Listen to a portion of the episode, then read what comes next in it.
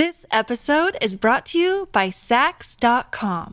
At Saks.com, it's easy to find your new vibe. Dive into the Western trend with gold cowboy boots from Staud, or go full 90s throwback with platforms from Prada. You can shop for everything on your agenda, whether it's a breezy Zimmermann dress for a garden party or a bright Chloe blazer for brunch. Find inspiration for your new vibe every day at Saks.com.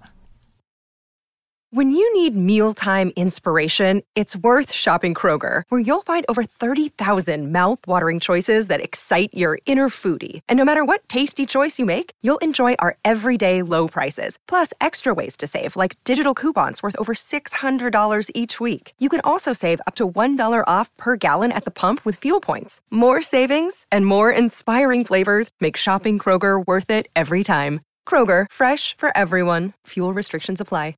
Another day is here, and you're ready for it. What to wear? Check. Breakfast, lunch, and dinner? Check. Planning for what's next and how to save for it? That's where Bank of America can help. For your financial to-dos, Bank of America has experts ready to help get you closer to your goals. Get started at one of our local financial centers or 24-7 in our mobile banking app. Find a location near you at bankofamerica.com slash talk to us. What would you like the power to do? Mobile banking requires downloading the app and is only available for select devices. Message and data rates may apply. Bank of America and a member FDIC. Welcome to the New Books Network. Hello, everybody, and welcome back to New Books in Art, a podcast channel on the New Books Network. I'm Eva Glešić, the host of the channel. Today, we'll be talking to Laura Frahm about her new book, Design in Motion Film Experiments at the Bauhaus, which was published earlier this year with the MIT Press. Now, Laura is associate professor of the humanities uh, of the humanities at the Department of Art, Film, and Visual Studies at Harvard University. Frahm's book explores film and media through the lens of architecture, design, spatial theory, ecological thought, and process philosophy. Laura, welcome to the show. Thank you so much for having me, Eva, and thanks for inviting me to this conversation. Uh, we're really excited to have you on the show and to talk about your book, which provides um, really a unique history of film experiments at the Bauhaus, which was the famous art school that operated between 1919 and 1933 and was located in Weimar uh, before it moved to Dessau and later to, to Berlin. Um, now, we usually associate the Bauhaus with the development of modern design and architecture but your study focuses on film, which you know is an often overlooked aspect of the school's work. Um, and you show how the cinematic medium became a proving ground for some of the most innovative Bauhaus work. Now, Laura, tell us a little bit about your background, how and how you came uh, into this field of, of, of research and be, became interested in Bauhaus and its use of film. Yes, I'm very happy to do that. Um, so I am a film and media scholar by training, um, but as you already indicated um, in your very kind introduction, is um, that I always uh, considered my work um, to reach into and to sprawl um, across the boundaries of, of film and media studies. Um, I've been always interested in how film can leak into the fields of philosophy of music, the visual arts, and in the case of my current book, uh, specifically into the fields of design and architecture. Um, and I think part of this thinking really emerges from um, my academic path um, over the past 18 years, where I've been um, in the context of, of very different, but all of them very interdisciplinary uh, research institutes and research programs.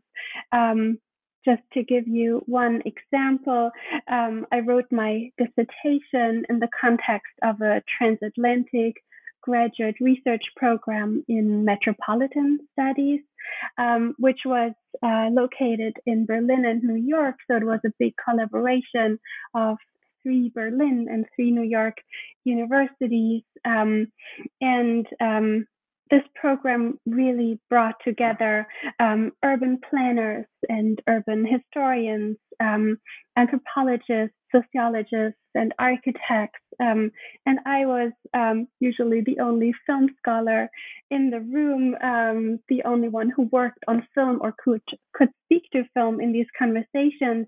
Um, which I believe uh, an experience like this pushes you constantly to think about the boundaries of your field or requires you to think about your field and really comprehensive terms, um, adopting a kind of bird's eye view on your field, um, and coming from um, these different interdisciplinary contexts. Um, I've always been interested in the way in which, um, or what happens in this encounter between film and other fields, other modes of thought, other um, ways of, of inquiry. Uh, what happens, for example, in the encounter between film and urban space, between film and architecture, between film and design, um, what emerges from this interplay, um, and what happens most of all when film comes into this mix. And um, I think this also leads to one of the larger questions um, that drive my work, which is how film and visual media um, do not only intersect with other fields uh, such as design, architecture, or urban studies, but um, really more specifically um, how do um, film and visual media infuse our notions um, of design, of architecture, um, of the built environment with um, new ideas of motion, of change, of transformation? And I think this is really a question that that drives um, and lies at the heart of my current book, Design in Motion.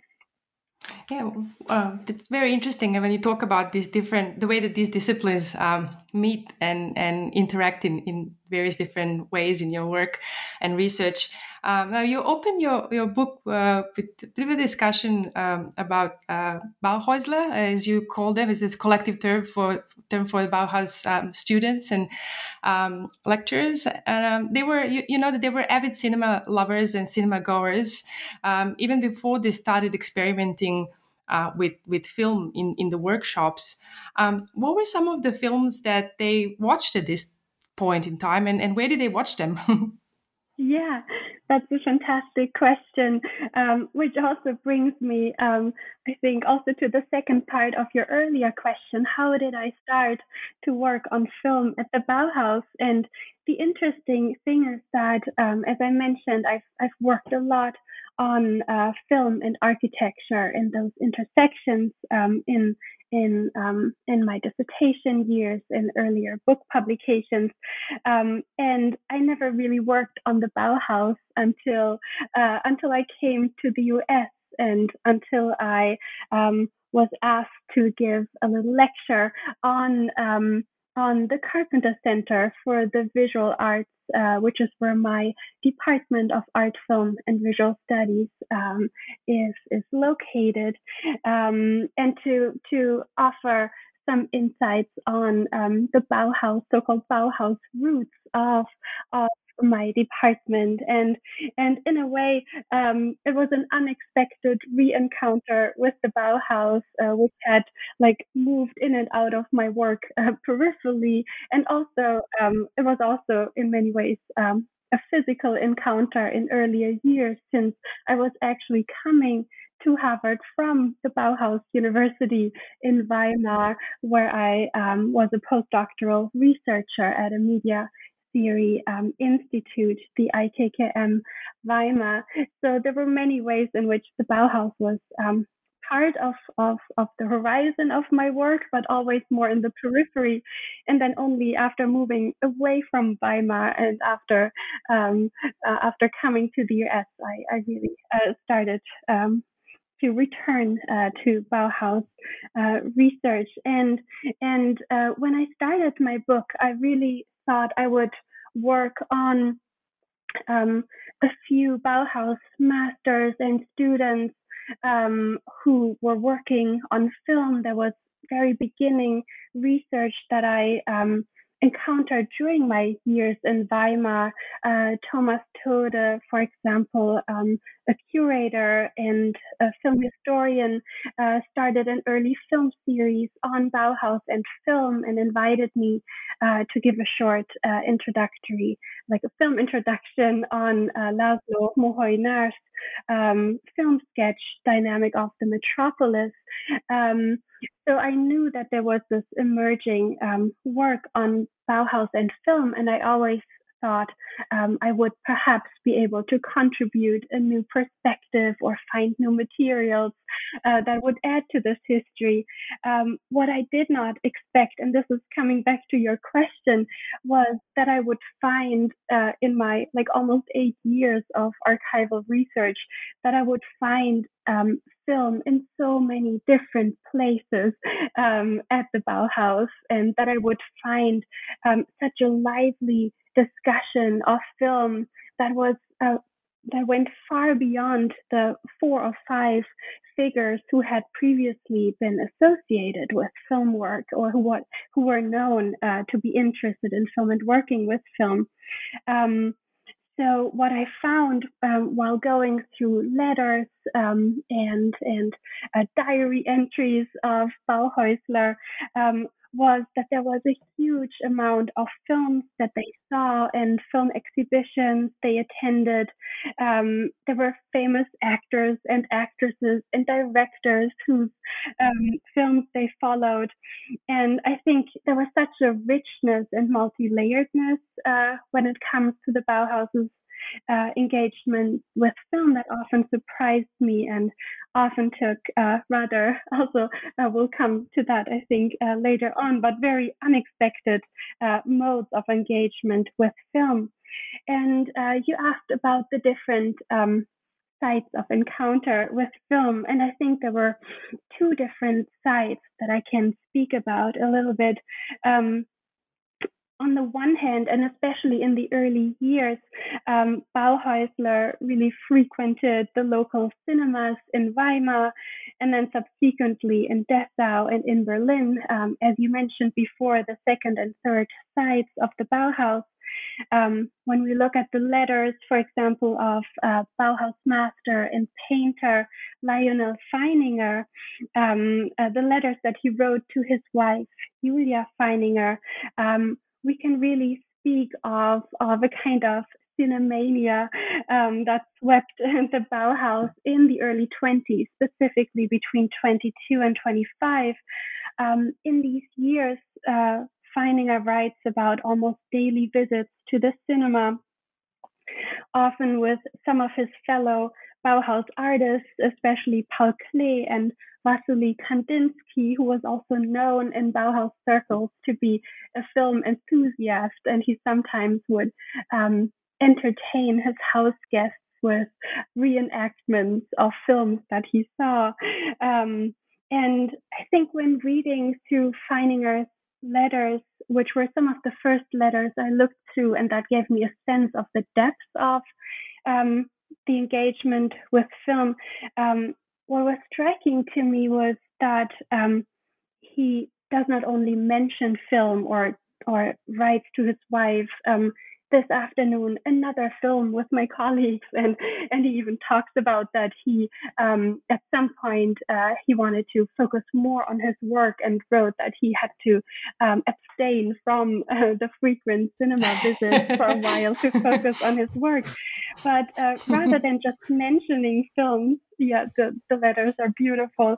Um, he also writes about it as a kind of transformative encounter, um, and the language he uses has a kind of cinematic vitality to it. Um, one film that he he writes about very enthusiastically was an early American travel film called The Westbound Limited um, from 23, which was shown in a local Weimar cinema in 1924. Uh, the Held Lichtspieltheater, and um, which included, according to Feininger, breathtaking travel sequences. Um, he describes it as the sensation of pure speed and cinematic movement and and I always remember this one quote from the letter where he he writes this was the most beautiful film that I ever saw, at least from my heart.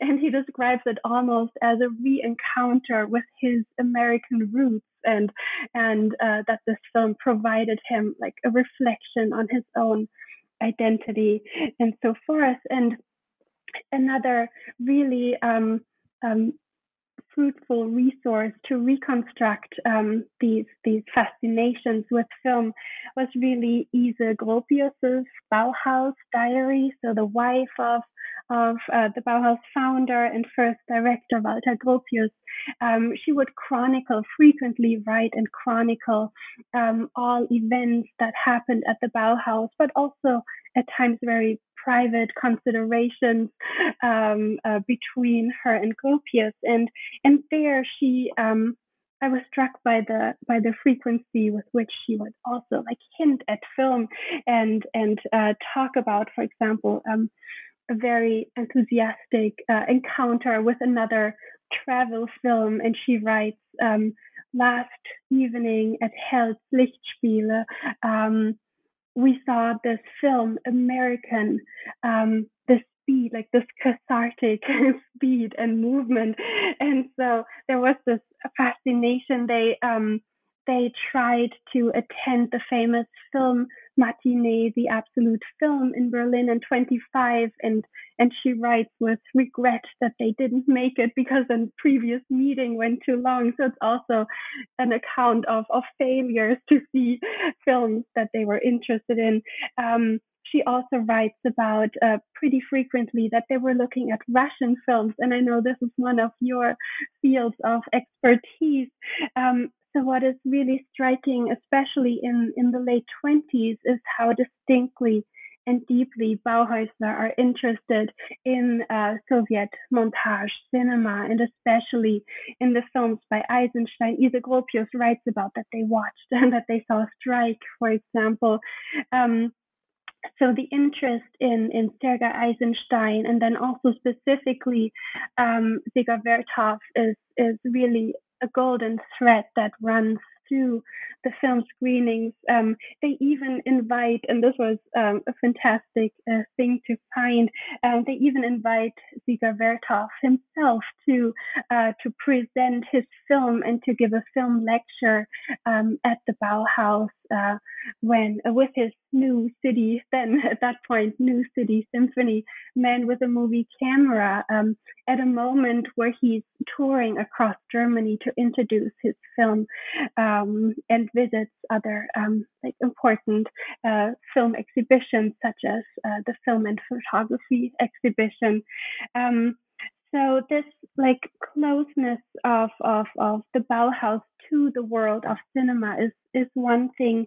Um, in in another really interesting, I think, twist um, is, and what I work on very specifically in my book is that we don't only have that like vital connection of Bauhausler to the field of film, like where um, famous actors and actresses um, appear in their visual work in photo collages, uh, cutout images of Greta Garbo and, and Marlene Dietrich. There's a huge fascination as in other avant-garde circles with Charlie Chaplin and Buster Keaton and Harold Lloyd, who also appears like on one of the early advertising sketches of um, of uh, Herbert Bayer. Um, but we also um, have film screenings within the walls of of the Bauhaus.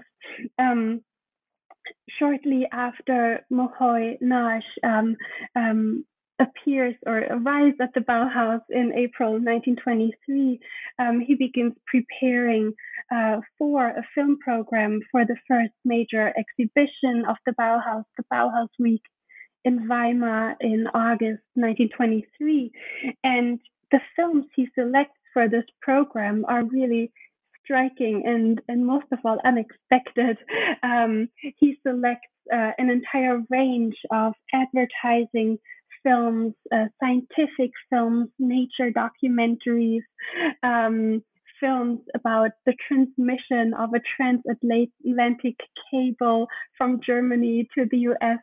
And um, I was most of all really struck by this um, consistent um, screening of, of nature documentaries. And these were tied uh, to Moholy's interest in, in time lapse and slow motion and micro cinematography. So he would select films. Um, one film was called The Soul of Plants, which showed um, the growing of flowers and other plants uh, in in time lapse photography. He would show um, a microscopic film of the blood circulation of frogs. Um, he would show um, a recurring interest, of course, at the Bauhaus is the crystal, and and the films um, that they projected in in at least two occasions were microscopic films of liquid crystal. So there was a kind of fascination with with life on screen and the constant transformation of organic forms on screen. That was, um, yeah, a really striking feature uh, that I discovered. And um, maybe just one one other uh, or a third example uh, were really um, apart from going to the cinemas and apart from um, from creating these own like Bauhaus film programs, which were shown at the major Bauhaus events. So they were not um, hidden or occasional programs. They were very uh, publicly um, announced and advertised as part as part of the larger idea of the Bauhaus. Um, but there were also these very private and impromptu screenings. And in my book, I write about um, one of my favorite examples, which were Bauhaus dance evenings and and one Bauhaus student, uh, Heinz Löw, um, starts going around uh, to the different uh, local cinemas in Dessau to collect uh, leftover film strips. So film strips that were cut off from film reels um, due to length or censorship, um, and he he built them. He he um, composes them into very impromptu uh, montages. We can imagine them probably as a kind of nonsense montage or so, um, very playful. Um, and uh, and so they had Bauhaus dance evenings that stood under the motto forward, backward. So upon the call of of the audience, um, he would project these impromptu film montages forwards or backwards. And then the rule was that Bauhausler would dance forwards or backwards as well uh, in, in synchrony with these film strips. And this is, of course, a very playful example, but I, I think it shows something of that inventiveness of of of working with film, uh, even though there was probably not enough right material available to to do their own film works at least at some point, right in in Bauhaus history, and then this yeah this inventiveness to to work with whatever they could get into their hands at that time. No, that's right. Mm. It's absolutely fascinating how you show in your work um, just the, the, variety of engagement with film, as you just noted, you know, from advertising films to scientific films to these experimental um, uh, approaches in montage. Um, and it really kind of um, highlights just the, the, the, power of film as an agent of change um, at the Bauhaus, which you foreground. Um, I, I, also I want to know that um, I, I, you introduced the concept of failure in your study as well, film and failure, and I think readers will will find that I think quite um, yeah fascinating to to bring back that history of you know those films that didn't work out or were not shown. They also constitute part of this story, which really gives it um, a, a, quite quite a quite a uh, new layer, I think. Um, yeah. What? Yeah. Uh, Maybe, yeah. Go ahead. Yeah. Mm-hmm. You want me to jump in with one example of, yeah. of film and failure? Perhaps I think I think this is such a great point, and and um, it's also so important uh, to know. I think that so much um, of this history of film experiments at the Bauhaus is also still in fragments. There's still uh, rediscoveries being made. So um, a lot of um, new material will hopefully even emerge in the years to come.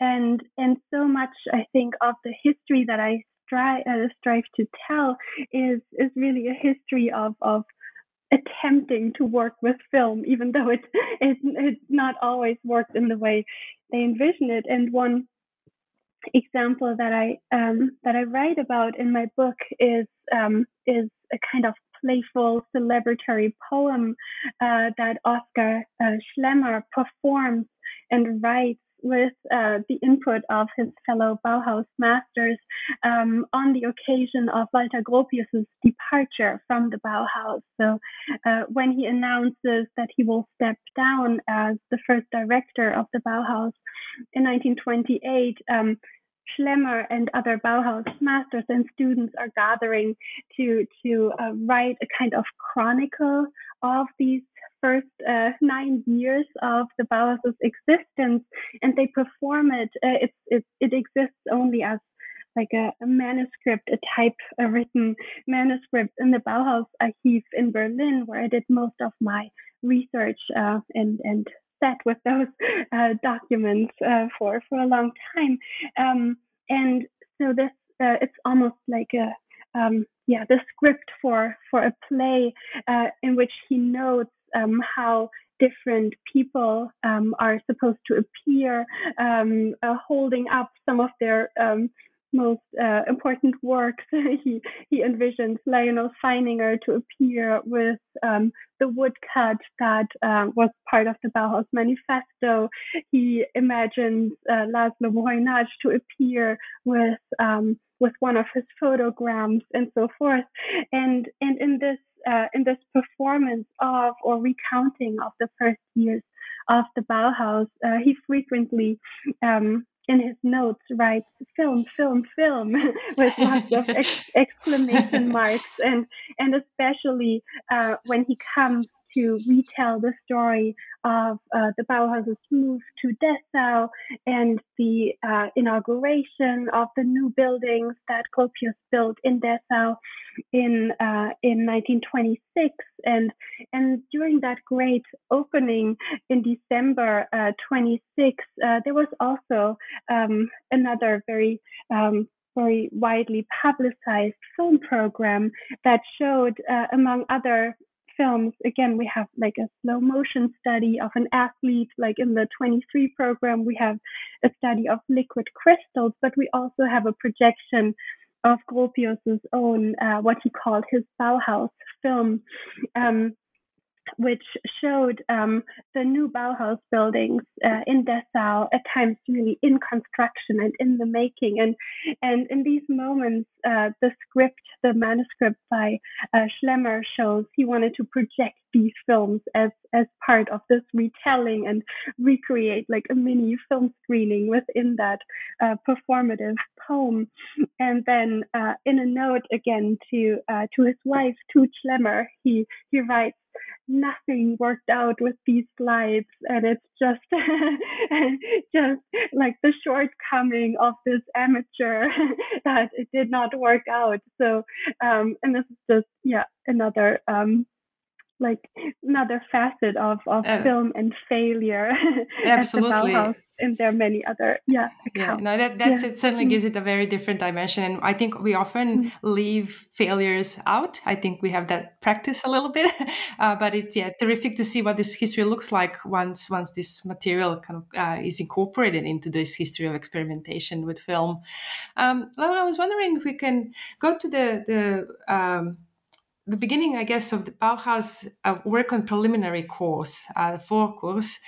Um, this was the progressive pedagogical program that served to um, introduce students to key concepts and ideas that were developed by the school. Um, and uh, I was wondering if you could tell us a little bit about the role of the film within this preliminary course and the notion of film as polymedium, which is kind of runs uh, as a kind of central theme throughout throughout your study.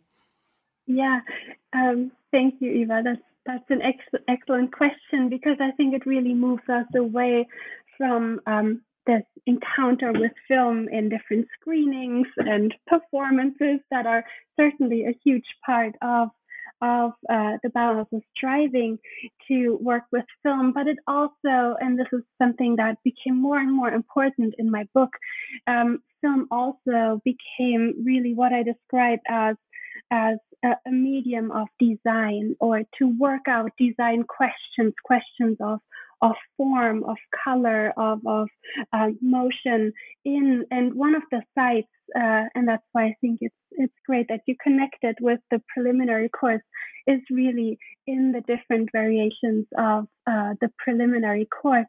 Um, this course um, existed, this Vorkurs existed in in um, three different iterations over um, the 14 years of the Bauhaus's existence.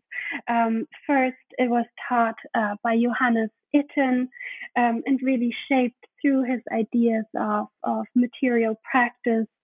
Um, and after his departure from the Bauhaus in 1923, um, Laszlo Moholy-Nagy and Josef Albers uh, jointly took over the teaching of the preliminary course um, with Albers. Albers's variation was dedicated to first semester students and Moholy's version um, dedicated to second semester students. So this was a preliminary course um, that every Bauhaus student um, had to go through for one year, and then um, these the experiences and the work that they produced in the preliminary course became um, a kind of um, sign for the path that they would take uh, through uh, the Bauhaus workshops um, later on.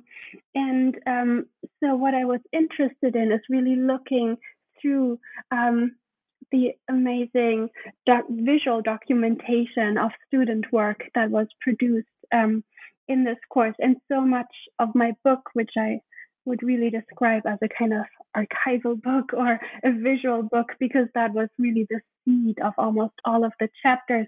Um, so I was really looking through uh, photographs and photographs of of um, of student works, uh, which the Bauhaus right um, was very um, careful in documenting and and capturing uh, uh, through the medium of of photography.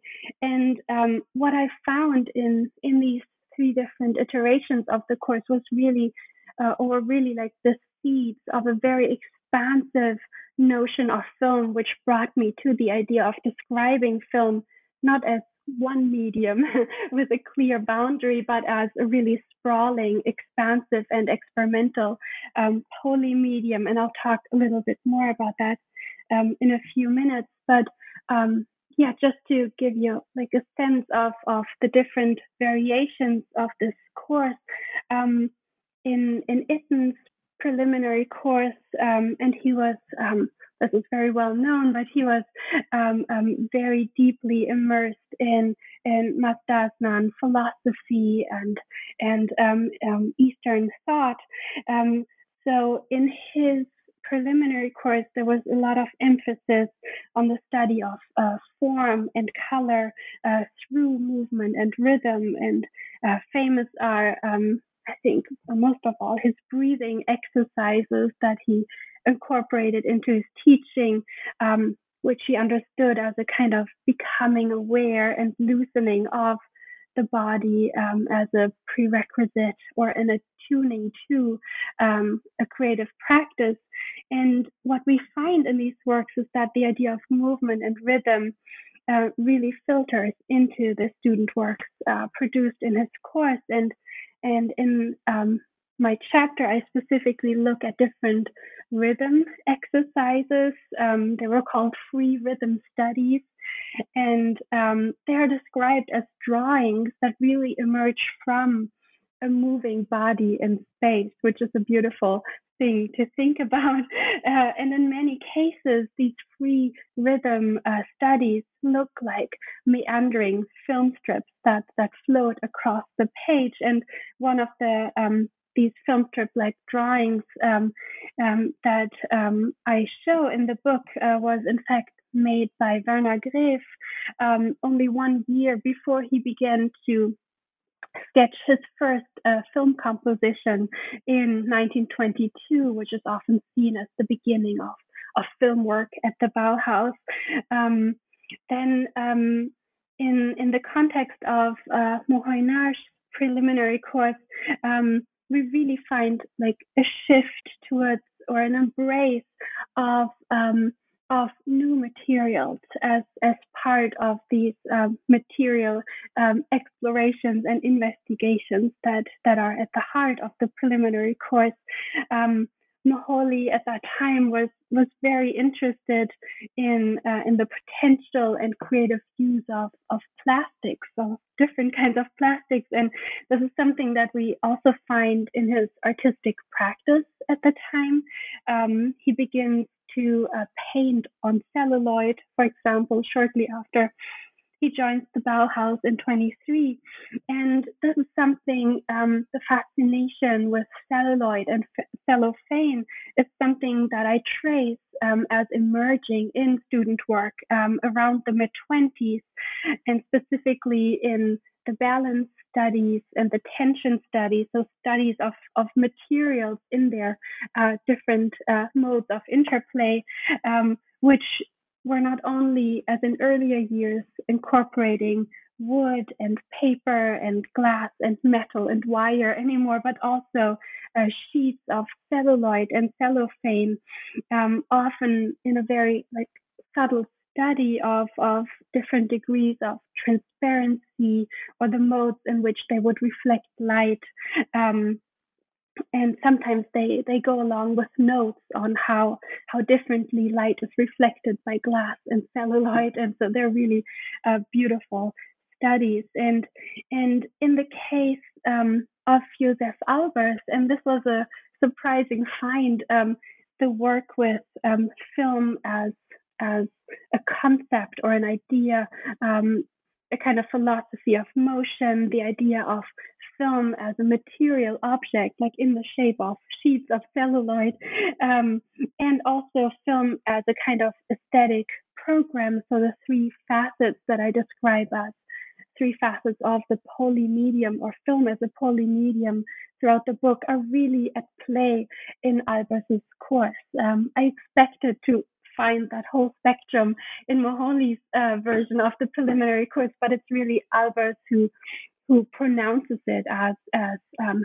like a, a kind of um, research or mode of visual research into the complexities of working with film. And um, there are some beautiful student works with um, film strips, uh, sculptures of film strips, unexposed film strips, strips in which um, uh, in which different matches are are uh, piercing through the sprockets of the film strip to make to render like the elastic or bendable material of the film strip into uh, a structure that can stand and and take on new shapes and and we have um, examples in Albers's student uh, in the student work in Albers's course that really plays with um, questions of, of rhythm and intermittency. So really, um, there there is a large body of works that um, tries to adopt or move towards the aesthetics of film strips, which is something that I also discuss uh, in my weaving chapter, and and thinking about how students um, all of the students went through one iteration or two of this uh, preliminary course gives you a sense of of how distinctly um, film or the material of celluloid was introduced there and then really shaped the way um, the even more expansive ways in which film then came to play in the different Bauhaus workshops. This episode is brought to you by Saks.com. At Saks.com, it's easy to find your new vibe. Dive into the Western trend with gold cowboy boots from Staud, or go full 90s throwback with platforms from Prada. You can shop for everything on your agenda, whether it's a breezy Zimmermann dress for a garden party or a bright Chloe blazer for brunch. Find inspiration for your new vibe every day at Saks.com. Hey, it's Kaley Cuoco for Priceline. Ready to go to your happy place for a happy price? Well, why didn't you say so? Just download the Priceline app right now and save up to 60% on hotels. So, whether it's Cousin Kevin's Kazoo concert in Kansas City, go Kevin, or Becky's Bachelorette Bash in Bermuda, you never have to miss a trip ever again. So, download the Priceline app today. Your savings are waiting. Go to your happy place for a happy price. Go to your happy price, Priceline. Yeah, um, when when I we started this um, conversation, I noted that uh, we often know Bauhaus for its focus on architecture, kind of the new architecture that was developed uh, through the history of, of this school. Um, but I'm interested in how did these experiments in film that you've just described, and it's really they're quite quite diverse uh, over the course of this period. How, how did they inform the school's architectural imagination and um, influence kind of Bauhaus understanding of architecture as a synthesis of arts, as as you put it? Yeah, that's that's a beautiful question, um, mm-hmm. and it's so vital to to understanding um, the place of film and the ways in which that place also changed over time uh, during the Bauhaus years. Um, architecture has long been described as a kind of um, the longest and most consistent um, aspiration of Bauhausler um, architecture, under, understood as the synthesis of the arts was like already written into um, uh, into the Bauhaus manifesto by by Gropius, um, and um, even though um, an actual architecture workshop um, only really emerged around 27 when Hannes Meyer joined the Bauhaus and and um, subsequently um, became the second uh, director after Gropius's departure. And I think in my book, uh, there are many ways to think about the interrelations between film and architecture. Um, in my book, I, I describe film almost in similar terms as something that was on the horizon, even though it was certainly less pronounced than the striving towards architecture. But there was a striving um, towards film and to integrate film into the official curriculum um, of the Bauhaus. Um, and an interesting um, find uh, in, in, the process of my research was that it was not only uh, Laszlo Moholy-Nagy who very openly and published uh, in articles in, in film magazines to call for uh, the installment of an experimental film laboratory at the Bauhaus. But even earlier, already in, in 1922, Oskar Schlemmer um, um, was was pronouncing the idea of installing a Bauhaus cinema, which he conceived of as, as a site uh, to show um, pedagogical films. He writes about good pedagogical films from the realm of science and and and um, and so forth, um, but also for experimental purposes. So there is like um, an early desire uh, to formalize film work. Uh, and I think, especially to use film, and this is coming back to your question, to use film in a way as an experimental device, as a form of visual research that would also allow to work through and to think through constellations of form and the development, the evolvement of form that they understood as a distinctly architectural question. Um, when we look at the early um, works, uh, film sketches that emerge from the Bauhaus, um, which have been uh, famously described as, as reflective plays of colored light, they are so architectural, right? They show architectural shapes and forms in constellation and in motion. And, and one idea I think that was really present at the Bauhaus was that these um, film sketches, this work with film could be a kind of of training ground for architecture or could move the Bauhaus from a different viewpoint into into architectural work. Um, and more specifically, you, you asked about um, the role of film within the Bauhaus's architectural um, imagination, and um, and I think the area in which film was um, most vigorously um, explored as as a medium that could bring the Bauhaus one step closer um, to their long dream of a synthesis of the arts uh, was really the stage workshop and stage work at the Bauhaus. Um, I already mentioned Oskar Schlemmer as an early film advocate and and uh, somebody who was distinctly interested in film even before uh, Moholy uh, came to the Bauhaus. Um, and he also organized uh, one of the most um, um, interesting film screenings at the Bauhaus shortly after the inauguration in Dessau in December 26, and after the film program that showed Gropius's own architectural Bauhaus film. Um, so what he projected again um, in March 27 was um, another time lapse film of plant growth called The Flower Miracle, which was a quite fam- famous like culture film in Germany at that time. And um, he projected it in combination with uh, what he called a lecture demonstration that would introduce into uh, the forms and possibilities of stage work. So it's so interesting, or it was interesting for me to see how film was at the heart of what he described as the new potential of, of stage work um, at the Bauhaus, um, especially as as they moved to Dessau, had their new building, and of course, a very famous uh, new Bauhaus stage. And and then um, in another facet of the connection between film and architecture and stage work, um, what I put uh, quite an emphasis on in my in my chapter on on uh, theater designs is that uh, very early on, as as different Bauhäusler were imagining new kinds of theater spaces, they imagined them with film projection. And often, so some of these uh, um, designs that were circulating were um, a light theater or a spherical theater, and then later with Gropius designs for a total theater.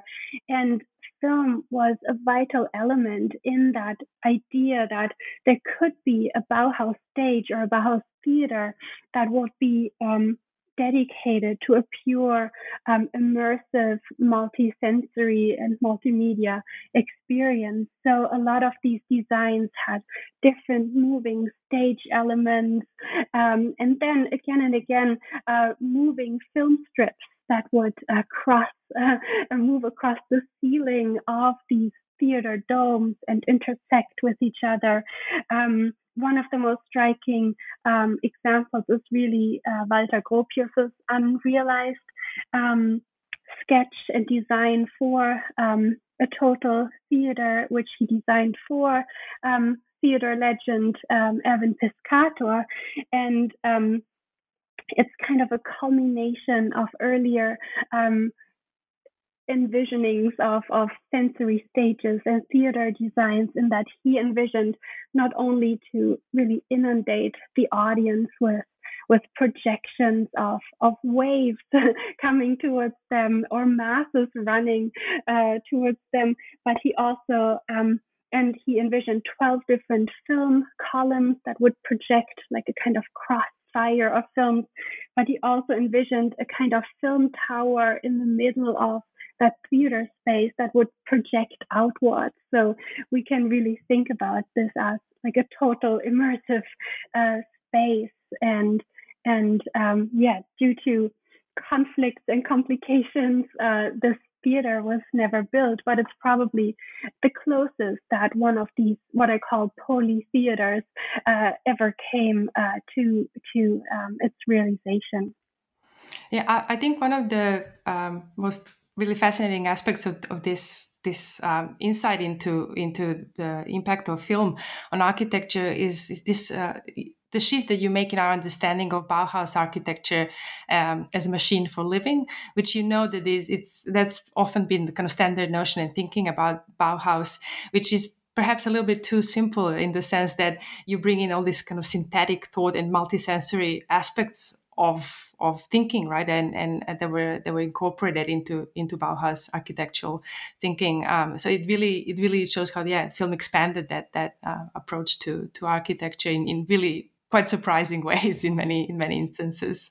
Um, I was wondering if you could tell us. Um, well, you already noted or hinted on the role of women in, in Bauhaus, um, and your work certainly foregrounds uh, a significant number of women who contributed to development of Bauhaus theory um, and practice. And um, it's often the case that these were partners of or wives of or uh, Bauhaus masters. Um, you mentioned Ise Gropius, um, Walter Gropius's wife, who I, I, think is referred to in your in your book, or you found this. Um, uh, uh, the fact that, that she was often referred to as, as Frau Bauhaus, yeah. which is quite quite interesting. Exactly.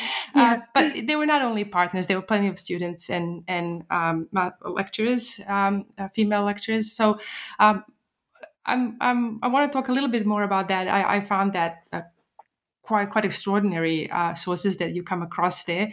Um, but one of the central focuses of your of your uh, study is the weaving workshop and the intersection mm-hmm. between uh, weaving and film. So um, can you uh, talk a little bit more ab- about that uh, intersection between film and weaving? Yes, uh, thank you, Eva. Um, I I think.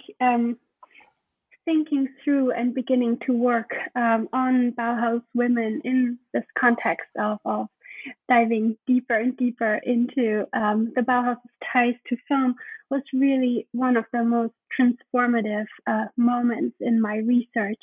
Um, it was probably also one of the most unexpected finds in the archive uh, that brought me to think through those relations.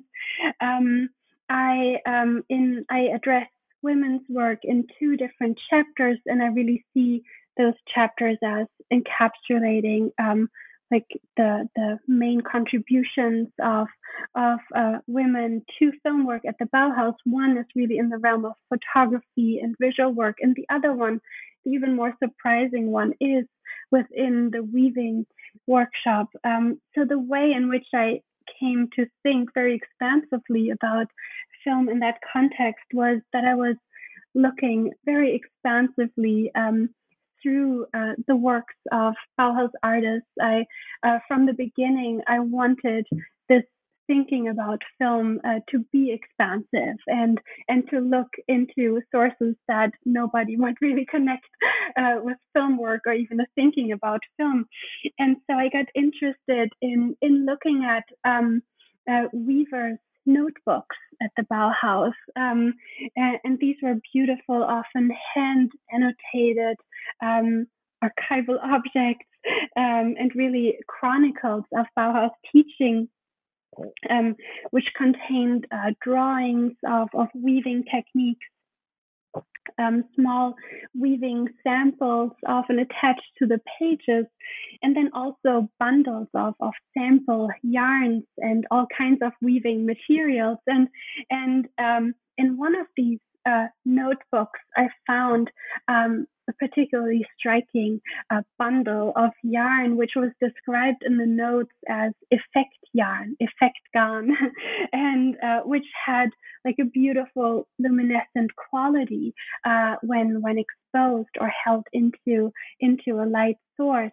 And and this idea um, or this find really made me think about uh, about um, textiles and luminosity, and I started talking uh, with uh, the the archivist um, at the Bauhaus Archiv in Berlin, uh, and one of them, um, they were all fantastic and and so generous in in my research. Um, Nina Schöning um, pointed me uh, towards um, a whole body of weavings uh, that were working in which weavers were working with cellophane, and I suddenly realized the striking connection between what I described earlier um, as as a kind of training ground of, of working with celluloid and cellophane in the preliminary course um, and these striking weavings. Um, so, what I found out, and this is again by going through um, accounts and, and short fragments of descriptions of Bauhaus work. Um, so, one Bauhaus uh, student um, Franz Ehrlich writes about conversations uh, that he had with Heinz Löw, um, again, the Bauhaus student who would create those uh, impromptu film montages from leftover film strips, and Grete Reichardt, um, one of the members of the weaving workshop. And they were just playfully thinking about like what could be a weaving material and then uh, they were they were speculating about weaving with different uh, like uh, strips of bamboo, and then also uh, about cellophane, and and so um, uh, Margarete um, Droste writes about that in, in very brief notes that it was uh, really Grete Reichardt um, who introduced uh, cellophane into the work of the weaving workshop. And so what they did was to take um, sheets of um, of, of uh, cellophane um, and cut them into thin strips with which they would weave. So cellophane really became a material woven into these fabrics. And this happened, um, interestingly, at a moment of um, a larger reorientation of the weaving workshop. Uh, Gunta Stölzl became the first woman to become a Bauhaus master and to lead the weaving workshop. And they were really trying to orient their work, um, on the one hand, towards a kind of um, feeding into the larger architectural aspirations of the Bauhaus, um, but also a distinct um, thinking about how can we create new uh, fabrics for the industry. And so when they started exploring the potential of weaving with cellophane, um, they discovered that there was a new, um, like a whole new body of uh, a whole new generation of fabrics um, that would be, um, and this is one of my favorite examples, um, but that would be um, washable, right? They would be um, durable, crease resistant. They would be water repellent, um, and and not least, and this is um, I think perfect for for a film and media scholar. They would be sound absorbing and light reflecting, right? And when I encountered these descriptions, I thought this is the moment where textiles really become media, right? Where they become kinds of textile screens that absorb and project. And and then I was started. Uh, I started looking. I asked Nina Schöning about like how many works are there, and she she gave me an entire list of of these cellophane fabrics that I was allowed to look at.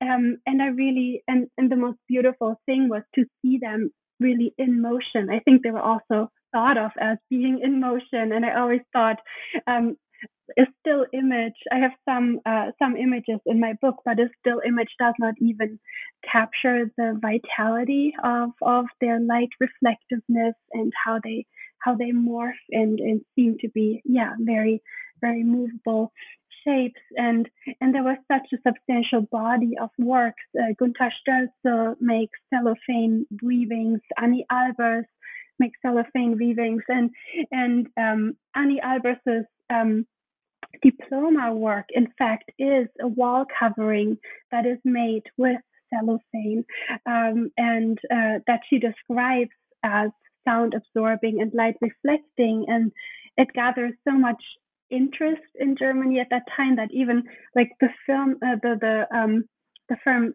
Zeiss, like which was a producer of of optical lenses and projectors, uh, they did like tests of and try to measure the the light degree of light reflectivity of of this fabric, and then this this uh, like proof right of of this luminescent uh, fabric was printed in in uh, in publications and magazines at that time. And so this was just one really striking example. And and that led me to think about how um, inventive these Bauhaus women were and also how much um, we can think about their work as a kind of, I describe it as a kind of hybrid media practice because that's something that we don't only find in weavings, but I found celluloid costumes. I found uh, Marianne Brandt makes beautiful celluloid costumes and celluloid earrings, uh, celluloid collages. So there's a whole um, a whole series of, of celluloid and cellophane um, objects that that emerge and that really play with the idea of light uh, reflecting light and and and um, yeah a kind of becoming media of of these objects. Yeah absolutely. And i think it gives a, a absolutely fascinating insight into how bauhaus used film as a, as a material and in, in and uh, in addition to this really rich body of work um, in the weaving workshop. Um, you also note that women uh, work behind the camera as well. Um, can you tell us about the work of women artists in the domain of film and photography that comes out of this period? Yes, um, I'd love to because this is such an important chapter um, um, of of really the presence or how uh, women start to define um, their place in the Bauhaus. Right there, there are a lot of histories written about uh, women in the weaving workshop, um, into which they were often channeled against their will or first choices, right? There are famous accounts of um, Anni Albers and Gertrude Arndt who were not uh, um, picturing themselves as, as weavers, but then found their way and found like a mode of working within this workshop. Um, but another um, another area that I really found striking um, for the articulation of what it means to be a woman artist um, in the 20s and at the Bauhaus was really in visual work and and there were uh, there was a substantial um, number of women in the photography workshop, uh, which arrived um, at the Bauhaus rather late in 1929, so 10 years after um, after the the beginning of the Bauhaus. And um, Bauhäusler always thought that in the mold of the photography workshop, a film workshop could emerge. So Joost Schmidt, for example, uh, writes proposals for a film workshop that would be modeled on the photography workshop, which is so um, important and and um, so um, yeah, draw so many uh, students into into its realm. Um, and um, what I found in my uh, research on, on film work by Bauhaus women was that um, it's striking to see how this film work equally moved into the realm of the personal and the political. And maybe to give you just one example, um, which I write about um, in this chapter, um, and a really beautiful fragment of Bauhaus life is uh, Ivana Tomljenovic's film, um, which is often um, described as just untitled, um, or um, in other archival resources, it shows up as Life at the Bauhaus. And this was a film fragment that was only recently rediscovered. And it's such an important rediscovery because it shows us there was not only film work, like active film work at the Bauhaus beyond Gropius's own film project, his Bauhaus film, but it was also film work in the hands of, of Bauhaus women.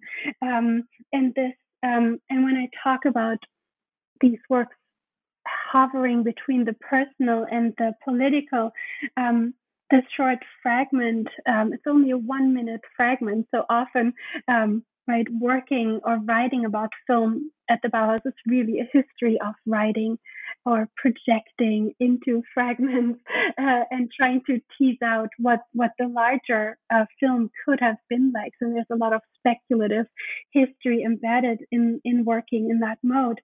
But what we see in this short fragment is um, a kind of um, cinematic diary. It's like fleeting views of fellow Bauhäusler um, who are appearing um, um, um, in the Bauhaus, like outside of the Bauhaus cafeteria. We see very fleeting, moving shots of of uh, the famous facade of the Preller House, so the student studio building um, with its famous iconic balconies.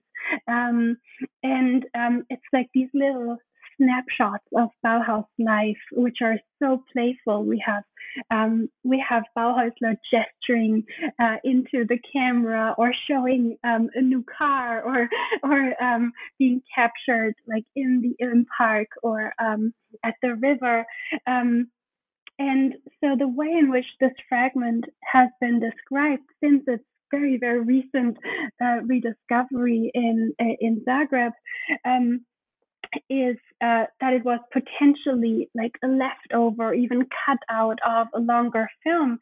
Um, and then I was really sitting down with this fragment that remains, and I was struck by the way that um, there was a very careful framing um, of these few seconds of film of this minute um, and i think it allows us to think through maybe it was not right?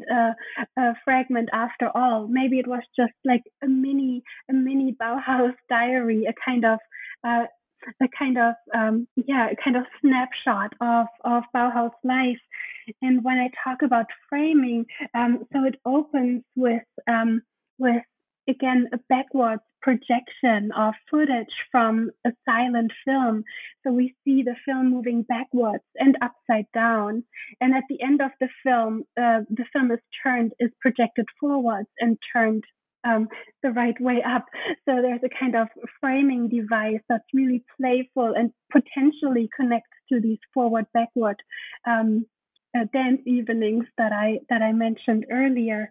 Um, we also see how uh, Tomljenovic um, uses negative footage. So there's another fragment that emerges just for seconds before we move into um, her very like moving, shifting views of the Bauhaus facade. Um, and these fragments, this negative image, um, shows a kind of um, yeah, and kind of overcome or more traditional architecture that would be the way I read these pictures is that it gestured towards um, an earlier form and architecture of the arts academies as as they existed in different um, German and European cities, and then um, Tomljenovic apparently like um, uses paint to brush over um, this architecture.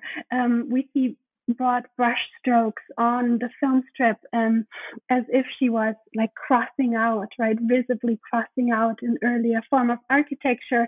And then Exactly. And then we move into a very moving shot uh, down the facade of the Bauhaus building. So there's something about yeah, a kind of institutional critique embedded in it. And just, I think it, it speaks to, to the fact that it was probably not a fragment, not a leftover, but something very carefully framed and thought through even though it was like right a minute film and and and i think it allows us to really think about like um how to how to think about fragments at the bauhaus and maybe they tell us much more than just being uh, leftovers.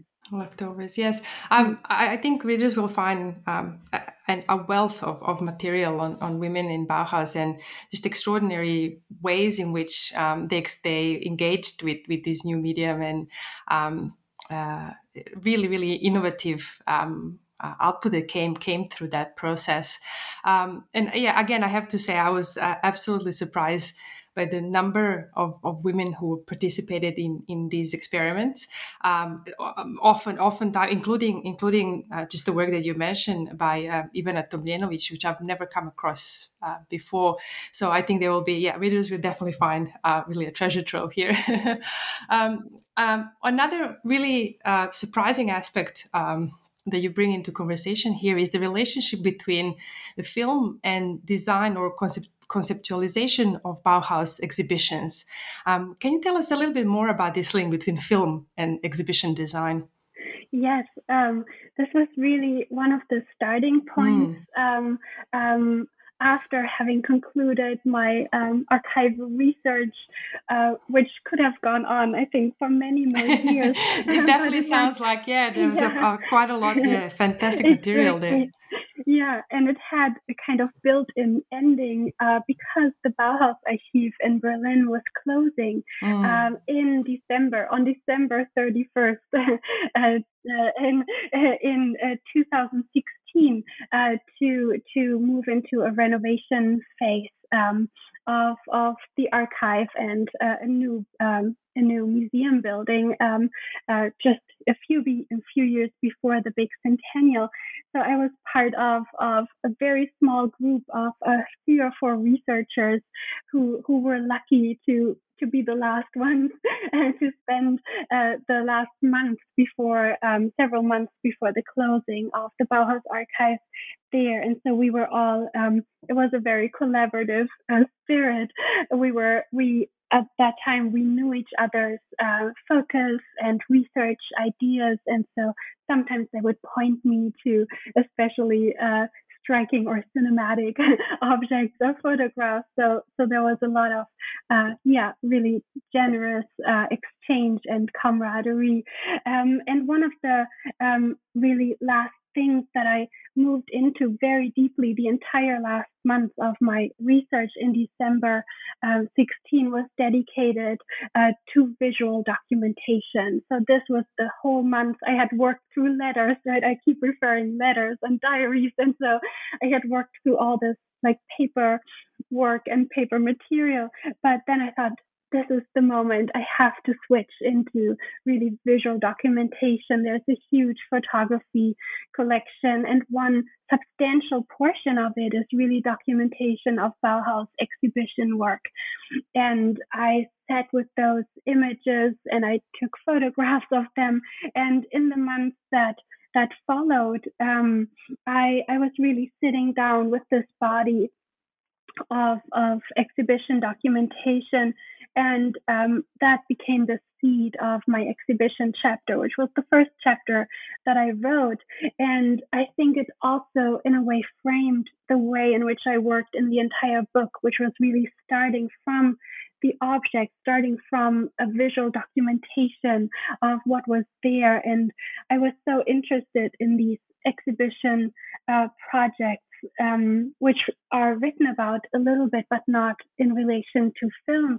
And so, sitting with these images, I, I began to see more and more references of film uh, coming up in in those um, in those photographs. Um, I discovered, and it was really like a very a joyful reconstruction work. I would like draw plans to to uh, in a way um, try to project myself in that exhibition space and how it would have been to walk through those. And what I found was not only very distinct references to film uh, and to specific elements uh, that I'll talk about in a minute, but also um, thinking through the way in which bodies would move through these exhibition spaces, I I began to see that there was a kind of a cinematic logic at play in, in the choreography of, of the path, the parcours through this exhibition. And that really became,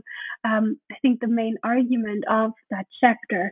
That on the one hand, yes, what we find again um, um, are projection rooms, and sometimes they were called cinema boxes that showed, uh, that projected films. And again, we have a culture film, so these culture films, educational films that instruct about water and gas technologies and and and show us a history of water and and things like that.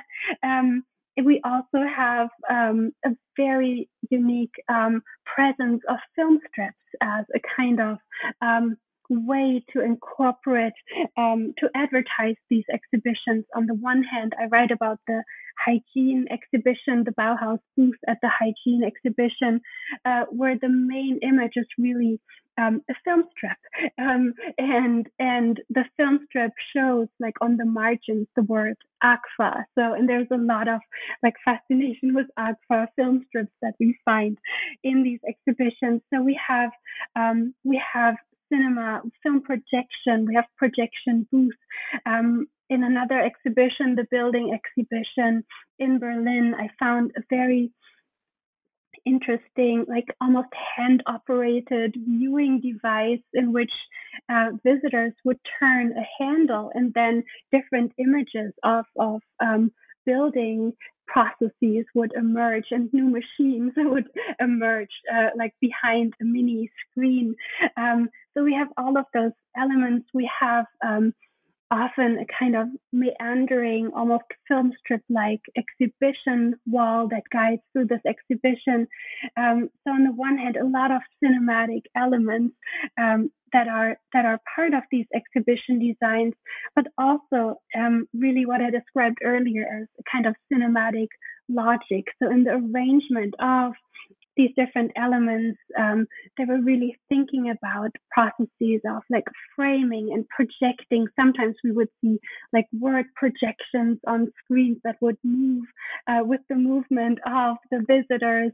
Um, we have uh, one of the most striking elements uh, in the um, building exhibition was that they apparently had um, light up um, arrows on the exhibition floors that would that would emit sounds and lights when you walked like in the correct order. And there's such a exactly there's such um, a choreography that is really when you reconstruct these uh, exhibition spaces are really a kind of motion based uh, spatial choreography that I describe as really um, working like uh, almost akin to to a cinema experience where different images and lights and motions would appear um, across uh, that exhibition space. So um, I think in the way in which I describe it in this chapter is really that exhibition design, uh, which was often a collaborative um, effort of, of Bauhaus members, but also former Bauhäuser. So after Gropius, Moholy, and others depart from the Bauhaus, they're still um, part of, of a larger group who creates these exhibition designs. And I describe exhibition design as a kind of laboratory for film work at the Bauhaus, um, the kind of laboratory that that Moholy envisioned and Schlemmer envisioned and and Schmidt envisioned, and and there's um, a lot uh, that was, I think, realized in in those exhibition contexts. Yeah, yeah absolutely, and I, and I think they also come through as another example of this uh, kind of synthetic approach uh, the synthesis of arts that is really at the, at the heart of, of Bauhaus thinking. Yeah, yeah completely. Um, yeah. Mm-hmm. Yeah. Um, I, I have a. I wanted to ask you a, a, a question that is really focused on your sources, um, and it's uh, as as I think our listeners. Uh, by this point, we have a good sense of just how rich your uh, source base for your book is, and just the diversity of this of this material that that comes through. Um, um, I, I had I came across many surprises reading yeah. your book, but I, I, was wondering if you can give us an example of um, something that really came through as a big big surprise um, mm-hmm. for you as as you move through your research, whether that's kind of in terms of sources or some of the conclusions that, that you come across.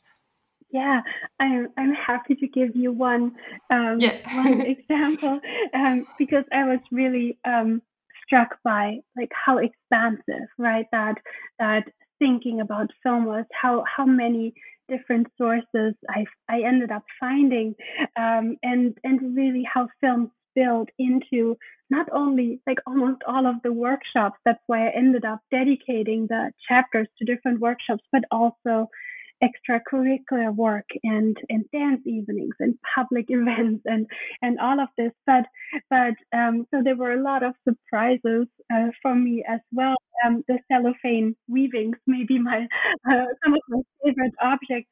But one one really striking uh, find um, that also um, is, I think, indicates a lot about why uh, film at the Bauhaus was overlooked for such a long time and why it hasn't been um, addressed as much as I think, right, it deserves to be in Bauhaus research, is really um, that um, that it was often really omitted from uh, from Bauhaus sources, right? We have this really um, vital and and substantial um, volume that Hans Maria Wingler writes, the Bauhaus, um, uh, uh, which is a collection of of, of resources.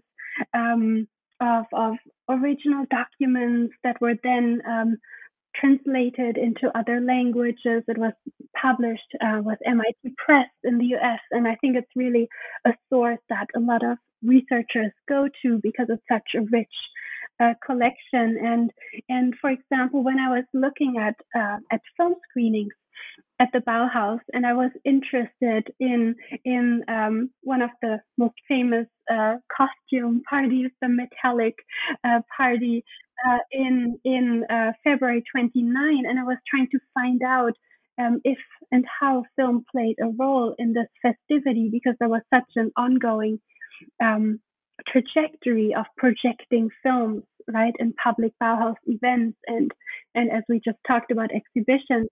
And so the fragment uh, from from contemporary reviews that are printed um, in in Wingler's book uh, do not mention film, right? But then I tried to go to the sources and and suddenly right i could find uh, i could find more details on it and there's an account of of um, of a screening um, um, a contemporary reviewer who writes about like this playful swirl of images that populated uh, the Bauhaus auditorium and that led me into researching like what could this swirl of images have looked like and then I found um, in the work of um, Jean-Paul Goergen, who has done amazing archival research uh, on on um, Bauhaus and contemporary artists.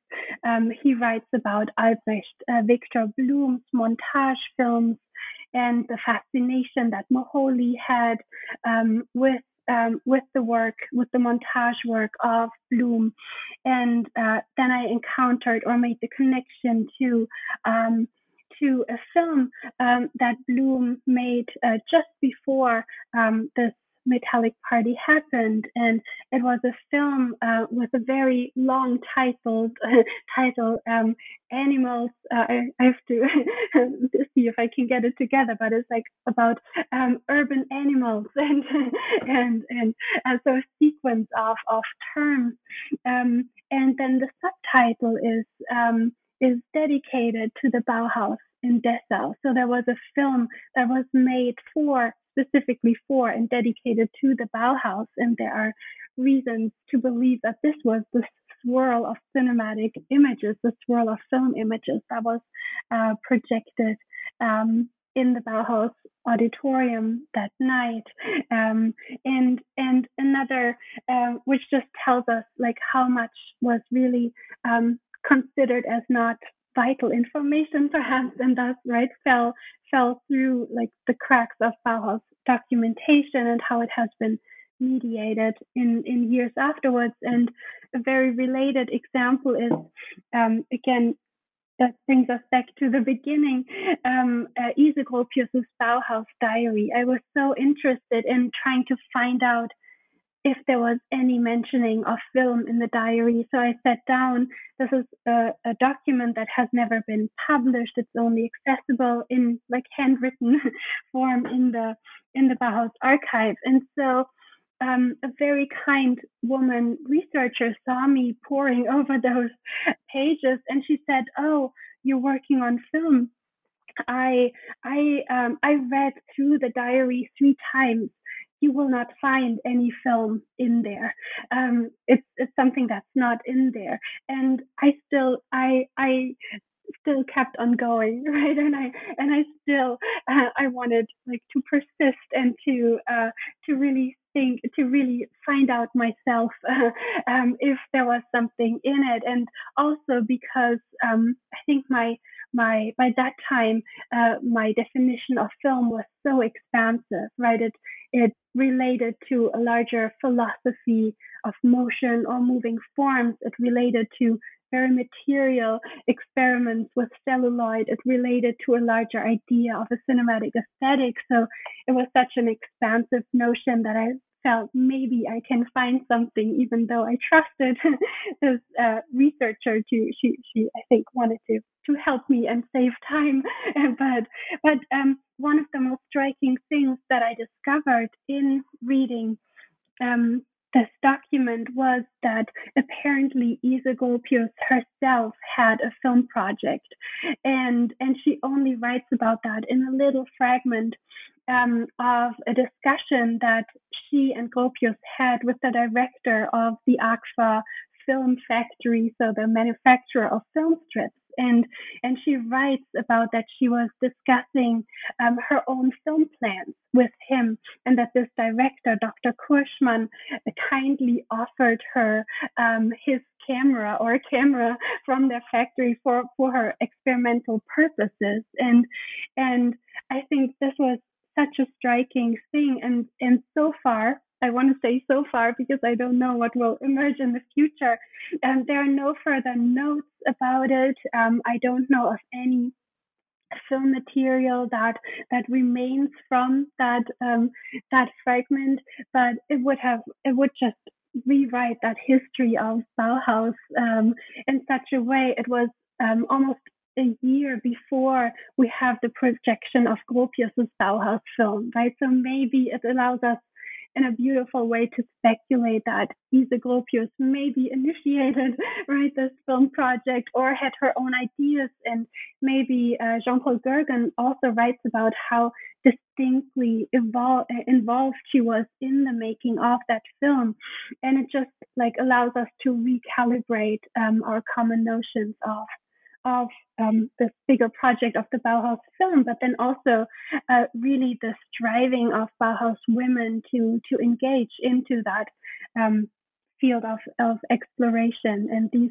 tiny little notes tell us so much about, yeah, how much is also lost, right, in this history. And and of course, um, it's a big um, a big question for a film and media scholar, right? That that an incredible percentage of, of films that were produced before 29 were lost, right? I often tell my students that it's like, yeah, the, the numbers vary, but it's between 70 and 80 percent or so, which are of films which are likely lost. So that allows us to think through like what film material might reappear or which film material might have been lost, but these fragments allow us to to uh, reconstruct what what what might have been. So, yeah, I, I, I have to say that your perseverance with fragments and approach to fragments and care uh, for these uh, tiny clues along the way really produce some incredible insights, and I think um, readers will will find yeah quite, quite a quite a different history of Bauhaus that that you put together in in this manner. Um, thank you so much for walking us through your study, through your research experience, and through this really incredible um, and rich history of of Bauhaus. Um, what are you working on at the moment? Yes, well, thank you so much, Eva, for for this wonderful conversation. And um, I think what I knew from the very beginning um, and I have like still such a huge archive of, of, of photographs and resources um, that I still want to work through. So from the beginning, I knew that um, the material would sprawl beyond one book um, alone.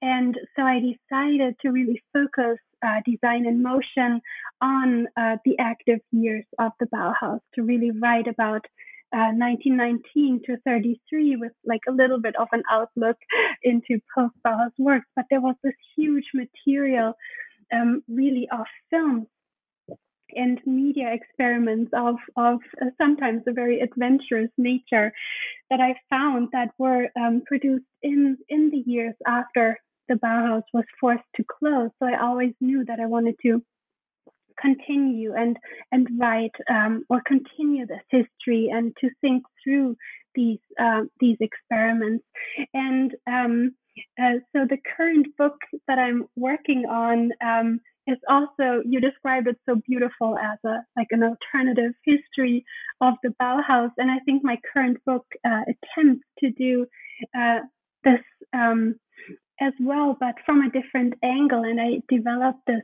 book or the seed of the book um, during a fellowship year um, at the Getty Research Institute in 1919 and 20, where I was part of a fellow cohort um, dedicated to the annual theme of art and ecology. And uh, the seed for this project was really um, my my sense of of, of surprise and, and not being able to fully make sense of of all of those uh, what I described earlier of those nature documentaries and fascinations with like organic and non-organic life on screen that we find in Bauhaus uh, in Bauhaus film screenings. Um, and so I was starting to look more distinctly into these early modes um, of ecological thought at the Bauhaus, um, which have been addressed in in the work of Oliver Botar and Peder Anker. So there is a body of research that talks about biocentrism at the Bauhaus. But what I was really interested in and what I'm still on the path of developing is really how how earlier notions of, of ecological thought and organic design, organic architecture, which is again surprisingly so present at the Bauhaus and again allows us to rethink what the Bauhaus really is or was and can be. Um, but how these discourses were really tied to and worked through um, or pushed forward through uh, through moving image media and and these early um, screenings of, of plant life and animal life and crystals that are morphing and moving. Um, they, they're really a kind of seed of the book, but then I really move into into uh, several chapters, um, each of which uh, is rooted in like a post Bauhaus object or media experiment. And uh, just to give you maybe one example, uh, one of my favorite examples early on, which I wanted to write into Design in Motion, but then there was no no space for it. Um, is really a set of uh, stereoscopic slides, so 3D uh, slides uh, that Gropius produced in 1944 um, in collaboration with Louis Sutro, who is um, an engineer, a young engineer desi- and designer uh, from MIT's instrumentation laboratory. And these slides capture a kind of visual walk through his own private home uh, in Lincoln, uh, Massachusetts. This is when he, after, right after he moved to the US. Um, so they were trying to capture this house through um, stereoscopic vision, so through a very embodied, moving, tactile form um, of image. And and the interesting thing is that the stereographs themselves are, are really filled um, with plant life. They they show how architecture and garden and architecture environment really grow into one another, which is also something that we don't connect with the Bauhaus, at least not at first glance. And and this is a moment in the late 30s, early 40s when Gropius begins to write about his concept of, of living architecture um, which he describes as a kind of corrective term or a kind of counter concept to what he criticizes in his writings as an increasingly inert or frozen or petrified notion of the international style. So Gropius tries to rewrite Bauhaus history in a way, or, or a kind of proliferation of the Bauhaus idea that has become synonymous with um, the international style, and he tries to to to propose a different concept, an organic architecture, a living architecture, and I was so fascinated by this um, object by this, the set of stereoscopic slides because this is right the way in which he seeks to demonstrate like there is a different mode of thinking about Bauhaus architecture that is embodied, moving, tactile, like living, filled with plant life. And that really brought me back to look through sources in the 20s. And I was struck by the way in which in parallel with these film screenings, we find discussions about like growing houses and cell architectures and space membranes and and these terms are always emerging in a way at a time or in tandem with uh, film screenings or at least in adjacent moments. And and so this is something uh, that I'm really excited to explore more um, yeah as a kind of follow-up program project and it will also yeah be very much dedicated to the work of of Bauhaus women and talk about women and art and ecological thought which is a very very rich uh, field Yes, absolutely. I, I, have to say that, you know, um, when I think about Bauhaus, it, it had a, such a short lifespan technically, but such an intense period of, of creativity, of innovation, experimentation. It's really fascinating to hear the extent to which those ideas, first of all, persisted, but also are, are sound today current. It, they're equally fascinating and relevant today. Um, so I, I, think it's a fascinating way, uh, path of, of, of, research. And uh, I do hope you'll come back to talk to us about your new book oh, yeah. uh, well, in the in the in the future. Um, thank you so much for um, our conversation today, Laura. Um, really appreciate it, um, and uh, all the best with your research. Thank you so much, Eva. This was an amazing conversation, and yeah, thank you so much for having me here.